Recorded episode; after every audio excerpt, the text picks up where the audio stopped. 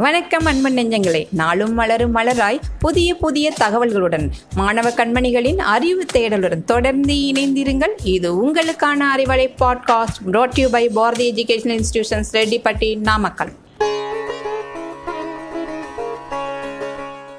எதிர்பார்ப்புக்கும் கையில் கிடைத்ததற்கும் இடைவெளிதான் மகிழ்ச்சி. எதிர்பார்ப்பே இல்லை என்றால் கையில் கிடைத்ததெல்லாம் மகிழ்ச்சி.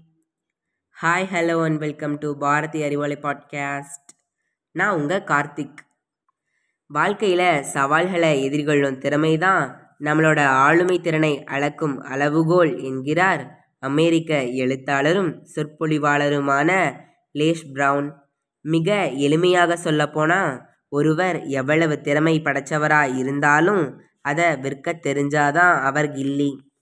அப்போது தான் அவரால் வாழ்க்கையில் மேன்மேலும் உயரவும் முடியும். சரி அதற்கு என்ன செய்யணும்? யார் உதவுவாங்க? யாரும் உதவ மாட்டாங்க? நமக்கு நாமே தான் உதவி கொள்ள வேண்டும். எந்த துறையாகவும் இருக்கட்டும். என்னிடம் இந்த திறமைகளெல்லாம் இருக்குது. என்னால் இவற்றையெல்லாம் செய்ய முடியும் என்று தன்னை வெளிப்படுத்தி கொண்டு கொடுக்கப்படுற வேலையை சிறப்பாக செய்து முடிப்பவரால் மட்டும்தான் முன்னேற முடியும். எவ்வளவு திறமை படைச்சவராக இருந்தாலும் தான் உண்டு தன் வேலையுண்டுன்னு இருப்பவருக்கு மட்டும் அடுத்த கட்ட நகர்வுங்கிறது கேள்விக்குறிதான் மார்சல் ஃப்ரூஸ்ட் பிரெஞ்சு எழுத்தாளர் கட்டுரையாளர் இலக்கிய விமர்சகர் அப்போது அவருக்கு முப்பத்தி எட்டு வயது. ஃப்ரூஸ்ட் படுக்கையில் வைத்துதான் எழுதுவாராம். அரை கதவை வெளியிலிருந்து துளிச்சத்தமும் வந்துவிடாமல் இறுக மூடிவிடுவாராம். அப்போது அவர் ஒரு நாவலை எழுத ஆரம்பித்து ஒரு பாகத்தையும் எழுதி முடித்து விட்டார். எழுதிவிட்டால் போதுமா? பதிப்பிக்க பதிப்பாளர் வேண்டாமா? அது ஐரோப்பிய நாடுகளில் புனைவு எழுத்தாளரின் படைப்பு பிடித்துவிட்டால் மக்கள் கொண்டாடி தீர்த்து விடுவார்கள். அதுக்கப்புறம் என்ன? அந்த எழுத்தாளரும் வாழ்க்கையில் சகல வசதிகளோடு செட்டிலாகி விடலாம். ஆனால் நல்ல பதிப்பகங்கள் மூலமாக ஒரு எழுத்தாளரோட படைப்பு வெளியானாதான் மக்கள் வாங்கிறதுக்கே முன் வருவாங்க. ஃப்ரூஸ் தன்னோட நாவல் பிரதியோடு முதலில் படியேறிய பதிப்பகம் ஃபாஸ்குவல். அந்த பப்ளிஷிங் நிறுவனம் அப்போது பிரபலமாக இருந்த பிரெஞ்சு எழுத்தாளர்கள் ஜோலா ரோஸ்டாண்ட் போன்றவர்களோட படைப்புகளை எல்லாம் வெளியிட்டு கொண்டிருந்தது. ஒரு புத்தக கட்டோடு உள்ளே வந்த ஃப்ரூஸ்ட்டை பதிப்பக ஊழியர்கள் ஏற இறங்க பார்த்தாங்க. அவர்கள் நிறைய கேள்வி கேட்டிருப்பாங்க போல. ஒரு வழியாக ஃபாஸ்குள்ளோட தலைமை அதிகாரி சந்திச்சாரு. எப்படியோ அவங்க அந்த கேள்விகிட்டிருந்து அவரை தப்பிச்சு வந்துட்டாரு.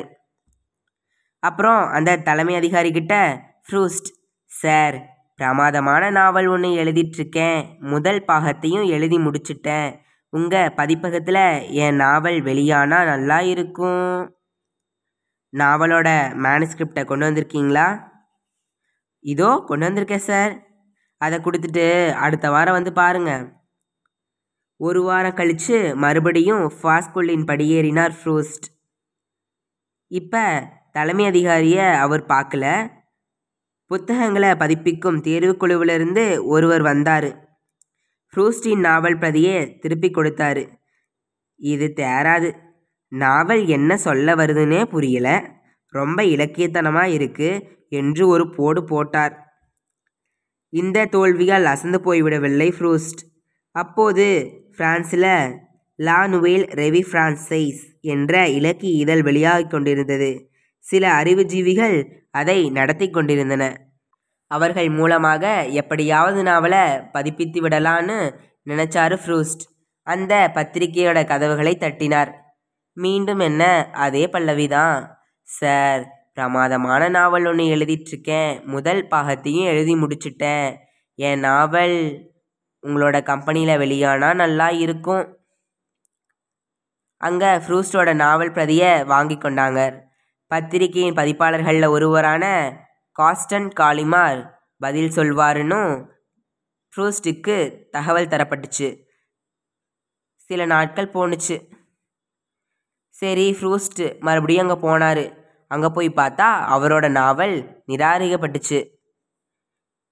ஒரு இளம் எழுத்தாளர் முதல் படைப்பே தொடர்ந்து நிராகரிக்கப்பட்டு வரும் சூழல்ல யாராக இருந்தாலும் நொறுங்கி போய்விடுவாங்க. ஃப்ரூஸ் நொறுங்கலை. அடுத்த அடியை எடுத்து வச்சாரு. அடுத்து அவர் கதவை தட்டியிடம் ஓலண்டார்ஃப். திரும்ப அதே பல்லவிதான். சார் சார் பிரமாதமான நாவல் ஒன்று எழுதிட்டுருக்கேன். முதல் பாகத்தையும் எழுதி முடிச்சிட்டேன். உங்கள் பதிப்பகத்தில் என் நாவல் வெளியானா நல்லா இருக்கும்.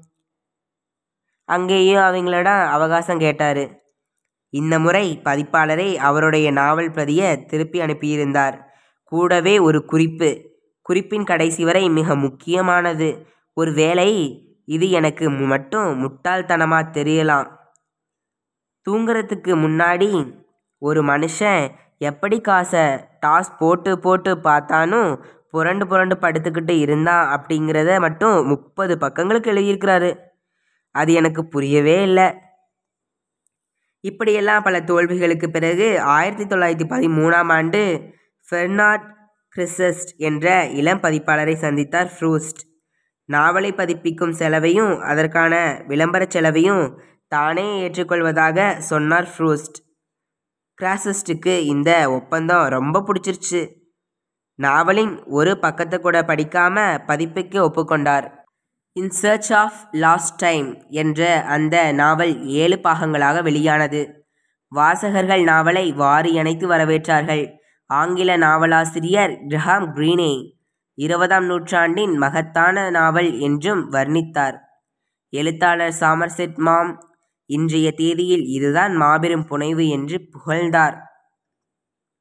இவற்றுக்கெல்லாம் மேலாக எந்த பதிப்பாளர் ஃப்ரூஸ்டின் முதல் பாகத்தை நிராகரித்தாரோ அந்த காஸ்டன் காலிமார் ஃப்ரூஸ்டிடம் மன்னிப்பு கேட்டார். உங்கள் நாவலை பதிப்பிக்காமல் விட்டதுதான் என் வாழ்க்கையிலே நான் செய்த மிக பெரும் தவறு என்றார். திறமை இருந்தால் மட்டும் போதாது அதை விற்கவும் தெரிய வேண்டும் என்பது ஃப்ரூஸ்ட் நமக்கு உணர்த்தும் பாடம். சேஃப் ஜோன் தொடர்ந்து இணைந்திருப்போம். இது உங்களுக்கான பாரதியின் அறிவலை பாட்காஸ்ட். தேங்க்யூ